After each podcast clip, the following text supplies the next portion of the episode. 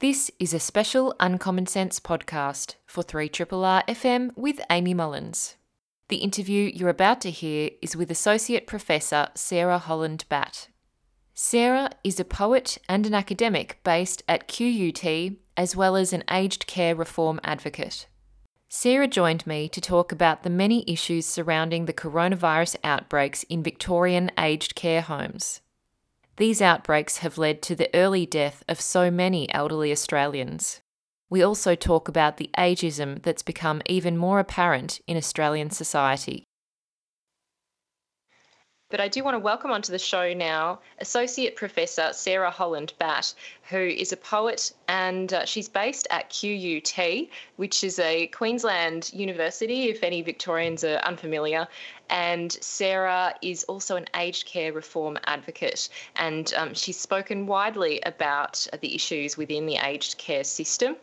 And, um, of course, they've become all too clear and obvious to us in Victoria in particular when we've seen these major coronavirus outbreaks in aged care facilities, particularly the private facilities that are under the regulation of the federal government, not the state government.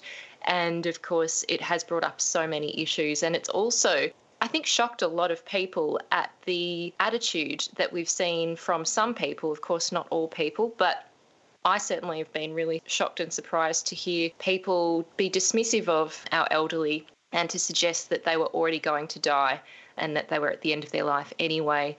I'm just, I don't know, I can't find a word to say how disgusted I am with that kind of discussion, because it's not true. It's patently untrue.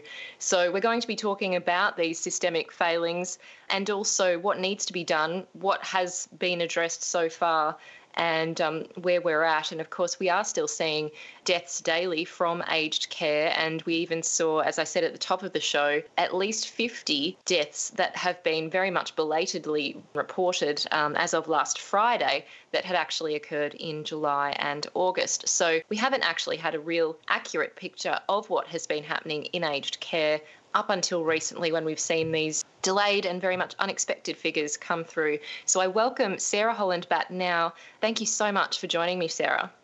My pleasure, my pleasure.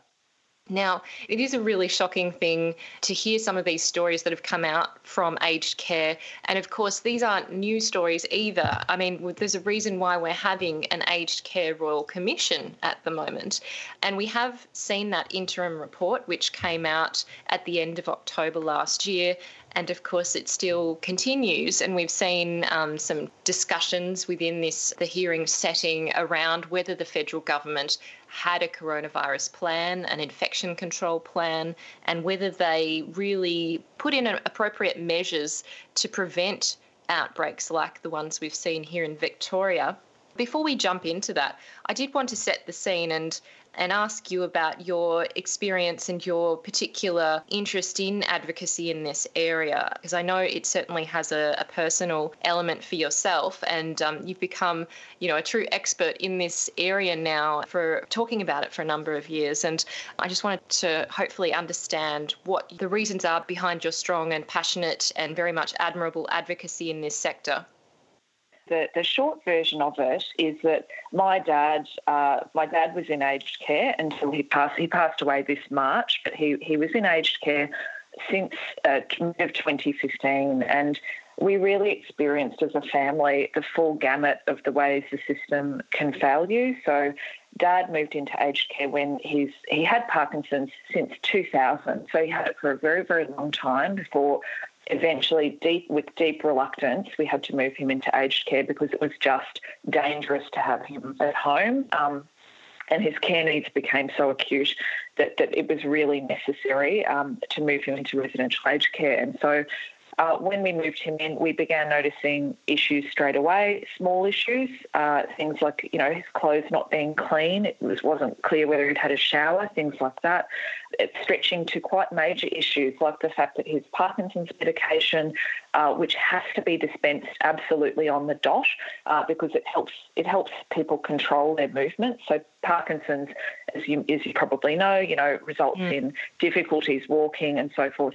And so the the, the Parkinson's Parkinson's medication must be dispensed on the dot, and he wasn't getting it remotely on time, which meant that he was having, you know, real troughs and peaks of being able to move and not being able to walk or coordinate his movements properly.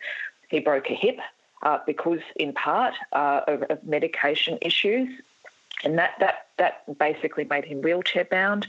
We then were subsequently notified. So at all, at all stages, we were raising concerns, complaining, uh, trying to advocate for him, trying to improve the situation. We couldn't believe the kind of lapses that were occurring. Um, and then a whistleblower came forward, a woman who worked in the facility, uh, to tell us that a, that a carer who was on the night shift had been victimising Dad and had been deliberately pushing his wheelchair away from the bed so that he couldn't get up, had been verbally taunting him, had just been unbearably kind of cruel, uh, and, you know, would leave him in bed in in soiled, uh, you know, incontinent pads for hours with the door shut and tell the other care staff that he was sleeping when he was awake and wanting a shower. So it was really, really sadistic, incredibly distressing uh, stuff. And I was completely incensed at that point. I went to the police, uh, I went to the regulator, I went to all of the kind of agencies that you're able to go to, because I'm, you know, young and resourceful, and I thought, this is just outrageous. This can't, mm-hmm. this, you know, surely, surely the system will not stand for this. And then as I tried to pursue it, at every point uh, that the system failed Dad. And and that really uh, made me then ask sort of quite serious systemic questions about, well, how, if it can fail Dad, is it failing other people? And of course it is. And so then I testified at the Royal Commission and subsequently, you know, have read the Royal Commission report, uh, have read many of the previous inquiries and reports that have been handed down.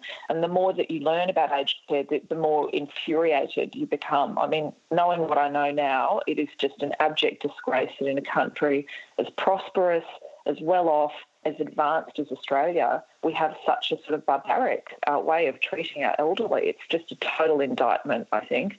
Yeah, it really is.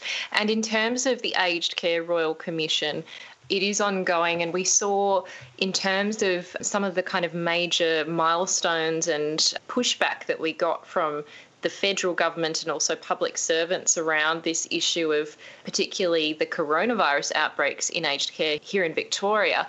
We did see the council assisting Peter Rosen saying that the Commonwealth Government didn't have a specific plan for aged care during the pandemic.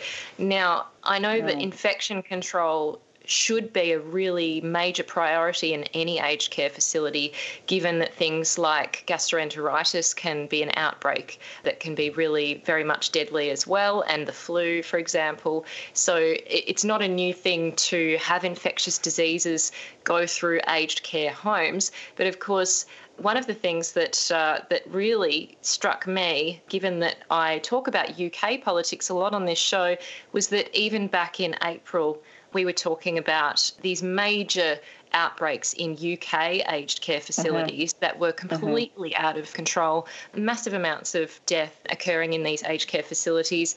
And to me, if you would have paid even a one percent of attention as a public servant in the health sphere or as a politician, you would definitely be aware that you needed to do something to anticipate that this may happen in Australia. So I was yeah. kind of shocked to hear that that we really didn't have a plan. From your perspective, being such a close observer and um, a strong advocate and, and understanding the complexities of this, do you think that's a fair criticism to say that there really wasn't a plan, there wasn't enough adequate preparation involved for something that we knew was coming because we saw it in Europe first? Okay, so yes, I, and I'm dismayed to report that I've actually read the two documents in full that the government has, has put up as evidence of a plan. So there's two documents. There's one that's the overall healthcare sector plan, which only mentions aged care twenty-one times in long lists of other things. So there's no section in that document. That's, that's just basically a national healthcare plan. So that's the first document. And then the second document is a, a document that, that's called the C D N A guidelines.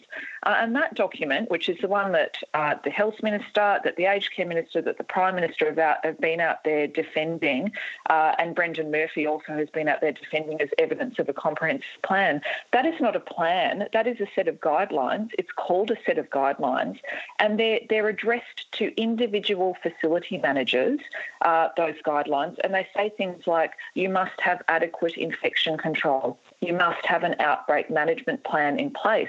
It doesn't have any, it, for four months, that document did not even have, under roles and responsibilities, it did not even have the federal government or the Department of Health listed as one of the entities, one of the one of the bodies, one of the arms of government that had any responsibilities. So in, in terms of call federal plan, um, I'm very unclear how a federal plan couldn't even have a role or responsibility for the federal government in it. That was a set of guidelines that was sent to individual facility managers who had to interpret them. So it was essentially just a, a piece of advice uh, sent to individual aged care providers. So there was no plan. And, you know, when we think about what was known internationally, uh, in February in Washington, the United States, uh, outside Seattle, that was the first time that there was a major a- outbreak in an aged care home. Uh, two-thirds of the residents contracted the virus and thirty-seven died. By early March, it was going through Italian aged care homes where scores were dying in, in homes. Uh, by towards the end of March, uh, we saw, you know, Belgium was calling in Médecins Sans Frontières into its nurse homes because they'd been completely abandoned, where they found, you know, pe- residents just uh, completely abandoned in their beds. By the end of March, Spain had had to send in its military uh, to, to help residents who'd been, again, left abandoned and dead. And that was March, okay? Mm-hmm. And the outbreaks in Victoria uh, didn't begin until early July. So, you know, we we, we knew this was coming. In February, we saw it in February, the effect that it had in, you know, in an aged care home uh, in, in the U S. And then in terms of what we've known progressively, you know, by the end of April, it was known that more than sixteen thousand aged care residents had died in Spanish nursing homes. I mean, that's an extraordinary number. By mid-May, it was known that almost thirty thousand aged care residents had died in America, and, you know, fourteen thousand aged care residents had died in the U K. That's May. And the government, during these months, had a set of guidelines. It didn't have any kind of plan. It didn't have any compulsory infection control training. That was voluntary, uh, and people were allowed to do it or not. And, you know, only it turned out only twenty percent of the aged care workforce had done it. You know, no one did this this uh, infection control training that the government put online and didn't make compulsory. The government didn't make mask wearing compulsory. It basically had all of this time in which it could have come up with a comprehensive plan looking to these disastrous uh, examples overseas and, and working out what needed to be done. And instead it did absolutely nothing. It issued providers some advice. That's that's the, the, the long and short of it is there was no plan. There was a set of advice sent to individual aged care man- managers, essentially advising them to come up with their own plans. Gosh, it is really shocking to hear that, but also not that surprising. And it reminded me that I was shocked to hear the federal government only mandated the use of masks on July the thirteenth. And that's surgical masks. It's not even N ninety-five masks. And of course, we all know that in hospitals now, the majority of doctors and nurses are using N ninety-five masks in COVID wards. So, I mean, it is really so delayed. And it wasn't even just delayed, it was too late. By the time that these major outbreaks occurred, we had to see the state government of Victoria transfer elderly residents into palliative care and also mm. other wards within their hospitals, and even deny some people a bed in those wards. Mm. And we've seen all these deaths. And I was looking at the statistics as of yesterday in Victoria, and of the state's deaths, five hundred thirty-two have been linked mm. to aged care.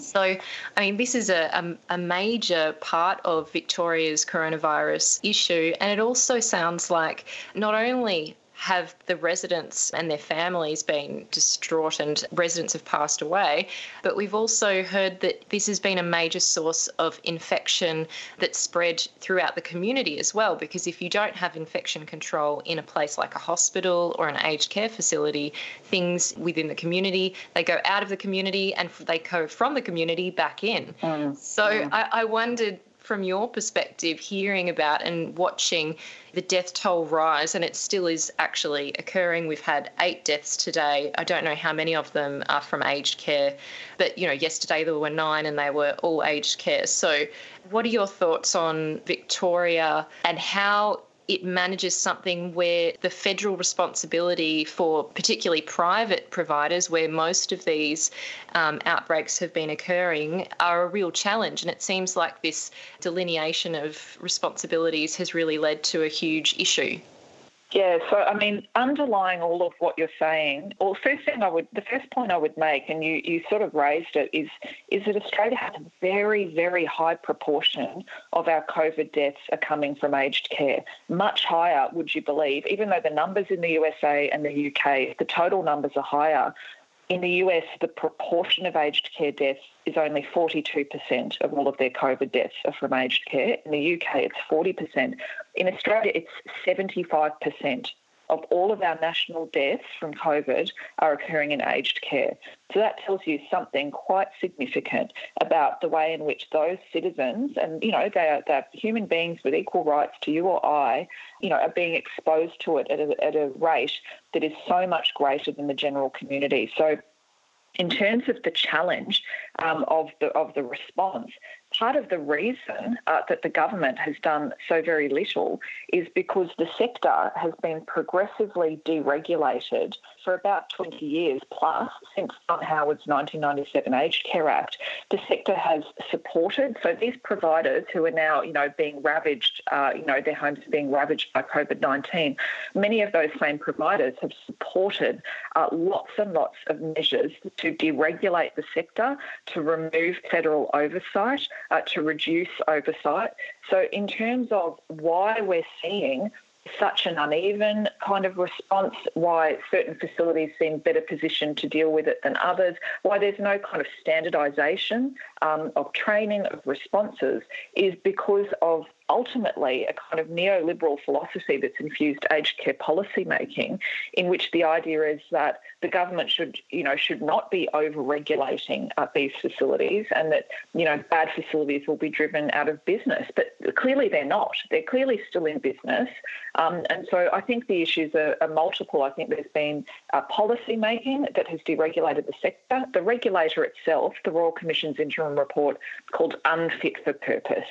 Um, you know, and you can you can see that in terms of what's been occurring uh, with with preparing facilities for COVID. So I think the average Australian would be absolutely shocked to hear that the way the aged care regulator um, decided to test whether aged care providers in our country were prepared for COVID, it sent them a self-assessment survey. They were allowed to self-assess whether they were prepared for COVID. It was a survey that said things like, uh, you know, we believe that we have an adequate uh, infection control plan. And ninety-nine point five percent, that's the precise st- statistic, of Australian aged care providers rated themselves as satisfactorily prepared or best practice. And only zero point five percent of providers said that they weren't actually ready, uh, that, that, that, that, that they, you know, could use some improvement. And when we look at the, the disaster, the catastrophe that's unfolding in Victoria, it's very clear that those self-assessments, in which ninety-nine point five percent of providers said, yes, we're prepared, were a farcical, irresponsible, negligent way for the regulator to determine whether providers were prepared or not. Had months in which the regulator could have gone to every facility, put into place, uh, you know, serious measures, standardised measures, and instead they sent a survey, and guess, guess how they followed up the survey? They said if they had any further questions, they would follow it up um, with a robustly structured phone call. Mm. So it's just shocking when you think about what the regulator should have done and what the government should have done. I mean, what we're seeing in Victoria is the result of progressive deregulation, of the government adopting a kind of hands-off, uh, let the market regulate itself approach. That just doesn't work when we're talking about vulnerable citizens who can't advocate for themselves, they can't take their business elsewhere. So this sort of policy-making model that thinks of aged care residents as customers is just crumbling all around us when you see actually how vulnerable they are, how few rights they have. And so actually when you want, if you want to kind of diagnose the origin of the problems that we're seeing here. It's a governmental approach to policy making that, that is a kind of neoliberal free market approach, light on regulation, you know, and kind of it, it skewed in the provider's interest. Yeah, and obviously, you know, those examples of sending a questionnaire to self-regulate oneself, um, really, that's essentially what it is. It doesn't work in pretty much every sector we've seen self-regulation occur, including advertising standards. I wanted to pick up on a couple of things. Minister Colbeck, Richard Colbeck, has been under a great deal of scrutiny, and rightly so, and we have seen him appear before a Senate committee, and you tweeted an interesting exchange between himself and Senator Katie Gallagher, and it was quite revealing in the sense of his level of oversight of this system and also his level of engagement with the interim report on the Royal Commission into Aged Care. And I wanted mm. to, to ask about what your takeaway was from that exchange and also what we saw in the Senate when he was censured and whether the role that he's played has been adequate and where he's really fell, where he hasn't actually performed where potentially an aged care minister should.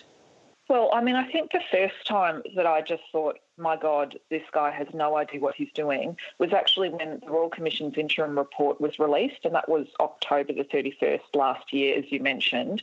And the aged care minister, who's entrusted with oversight of the sector, leadership of the sector, during the Royal Commission that, that his own government had called, you know, so the, the government presumably called the Royal Commission because they were aware that there was endemic understaffing, uh, neglect, you know, issues of physical and chemical restraint, people not receiving adequate care, issues with regulation.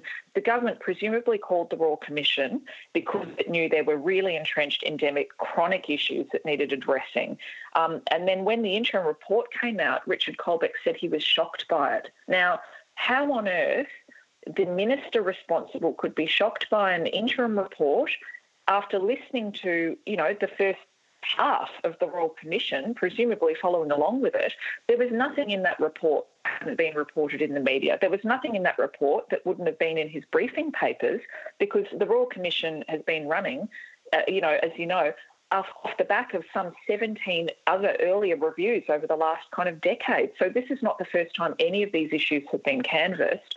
So that was the first moment where I thought, my God, if the aged care minister is genuinely shocked, you know, by the findings of this interim report, we're in a lot of trouble, because that betrays a kind of basic lack of comprehension of his portfolio, a basic awareness of the operating environment in which aged care is, is under at present. Um, and then in terms of his response, you know, to the COVID pandemic, like you said, at that Senate committee, um, he was, first of all, he was asked the number of deaths in aged care, and he could not produce that number. He fumbled for a full minute, um, after which one of his staffers, an aide, had to step in and provide the number. And I think that is just a kind of inexcusable oversight. He knew he was going to testify, presumably for at least a week before he appeared. To appear in front of the Senate Select Committee without that number is just um, indescribably, you know, incompetent. Um, he couldn't say what the current numbers of, of infections were either. And then he was asked uh, when he had briefed the Cabinet about the Royal Commission's interim report. And bearing in mind, this hearing happened in um, August of this year. The interim report was handed down on the thirty-first of October last year. So we're talking about almost a full year. And after lots of, you know, hemming and hawing and, and, and not really be able to answer, he was unable to say whether he had even briefed the Cabinet about the Royal Commission's interim report, which talked about systemic issues of neglect, um, you know, understaffing, all of the issues that we're now seeing playing out. Uh, it, it's unclear whether the age, he still hasn't answered whether he has ever briefed the Cabinet about the interim report of the Royal Commission. You know, and at that point, where the interim report was talking about widespread endemic mistreatment and neglect of, of our most vulnerable senior citizens, you've got to ask, what are we paying this guy for? Why is he still in his role? After those disastrous appearances, he also got the number of uh, the number of de- he wasn't he fumbled with the number of deaths again in the Senate. So there's been a couple of times where it's clear that he doesn't even he's not even across the basic numbers, let alone leading a response with any kind of credible uh, you know leadership. After that, Scott Morrison, the Prime Minister, took some of his duties away from him. that has kept him in the role as aged care minister. I mean, at what point uh, do we say, you know, the public has clearly lost confidence in him? Surely the sector by now has long lost confidence in this guy. The Prime Minister's taken away his key duties. Uh, I, I literally cannot understand, and I haven't seen one argument, one scintilla of evidence of anything Richard Colbeck has done as aged care minister in all this time, you know, in the portfolio that's improved the sector for the residents. I, I just, I, I cannot understand how he's still in that role. It, it literally beggars belief. Mm. One of the other issues that I just wanted to finish on, because I think it's something that we do need to grapple with and confront as a society and as a community, is that we've seen some of the aged care facilities, I've I've certainly seen responses from them where, particularly in rural or regional areas where the, if there is an outbreak, some of them have suggested, well, you can just take your parents home and look after them if you would like while the outbreak is ongoing, which seems like a really lacking response because, of course, there are some cases where usually it's the women aren't able to do that, but also the kind of attitude, societal attitude we seem to have that's so poor and so lacking in basic respect and dignity towards elderly people in Australia, it ha- really has become very apparent, I think, seeing posts from people and see them to say things like, oh, well, they were going to die anyway. Did they really die of coronavirus? Maybe they died with it. These kind of things undermining the reality of the actual situation and also undermining the humanity of these people who deserve our respect. I just wanted yeah. to ask, you know, have you also noticed or, or has that become more apparent to you? Because it certainly had to me, but it may be anecdotal. It's interesting you asked that because just prior to all of this, I had written a long essay about this very topic. Prior to coronavirus, I'd already been thinking about the way in which aged care residents are dehumanised and, and, and figured in many different ways, you know, as, as no longer being as valuable as citizens who are, you know, economically productive. And, and this is a kind of really entrenched idea in our society that once you retire, you're no longer part of the, you know, the, the, the workers who contribute to the economy, and therefore your life is somehow worthless. And it is a profound kind of ageism. And we've seen it not just among, you know, the, the sort of shock jock economists who, who are kind of trying to make a name for themselves at the moment, you know, going on Q and A or writing, you know, opinion pieces, arguing that the economy is worth more than these lives, but also among, you know, our, our, our pre- previous and current prime ministers. So, you know, we saw Tony Abbott saying, you know, perhaps it's better to let nature take its course. The Prime Minister, Scott Morrison, described aged care residents a couple of weeks ago as pre-palliative. That is not a term.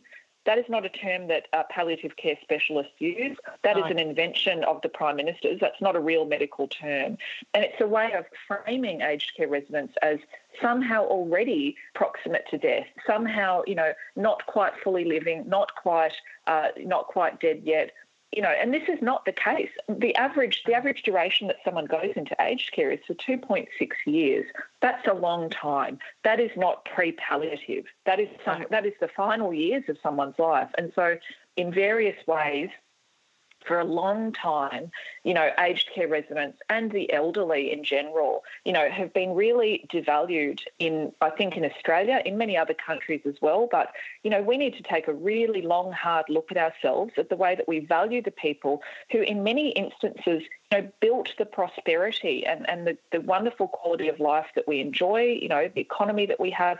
Um, you know, we, we live in a, we live in a tremendously prosperous and lucky country, and the people who are now, you know, being discussed as uh, expendable are the people who built who built that country and, mm. you know, who contributed to to the quality of life that we all, you know, younger people enjoy today. And I can tell you, having spent time not just with my, you know, my beloved dad, but also with other aged care residents in his nursing home when he was living there, they have exactly the same emotional depth, the fears, the pleasures, the joys, the anxieties that normal people do. You know, they have full, they're, in, in, you know, endowed with the same humanity as you or I. And to hear people discuss them as though they're completely expendable and we should just let nature take its course, you're talking not, not only about someone dying, but you're also talking about giving them an incredibly distressing and poor quality of death. And that is something that's really, that's missed, I think, in this conversation, that people have the right, you know, to die as good a death as we're able to give them. And, you know, my dad died this March. He he had a wonderful death in hospital, surrounded by family, you know, supported, you know, as much as it was humanly possible with love. And people yeah. who are dying of covid nineteen are dying alone. Their families are incredibly distressed. In many instances in aged care, they're not even told that their parents are dying because the staff are just, you know, running around understaffed, trying to handle, you know, the emergency. You are talking not just about the death of someone, but of, you know, a really isolating, frightening, lonely, you know, and, and painful and, you know, awful kind of death, really. And so I think I think we must remember that these are people, these are human beings, they have equal human rights as anyone else in our society, and they deserve a good quality of life in aged care and the best possible palliative care when they are actually dying. Uh, but we don't want to write them off, you know, too soon, like Tony Abbott mm. and some economists and, you know, even the Prime Minister with his pre-palliative comment. I mean, I think that's disgraceful. These are citizens whose lives are worth, you know, are worth living and are worth valuing. Mm. I'm so sorry, Sarah, we're going to have to leave it there, but I do appreciate your time today and your really great voice for people who don't have a voice really at the moment, um, and I hope that uh, things do improve. But thank you so much for your ongoing advocacy on this issue. My pleasure. Thank you. I've been speaking there with Sarah Holland-Batt, an aged care reform advocate and poet based at Q U T.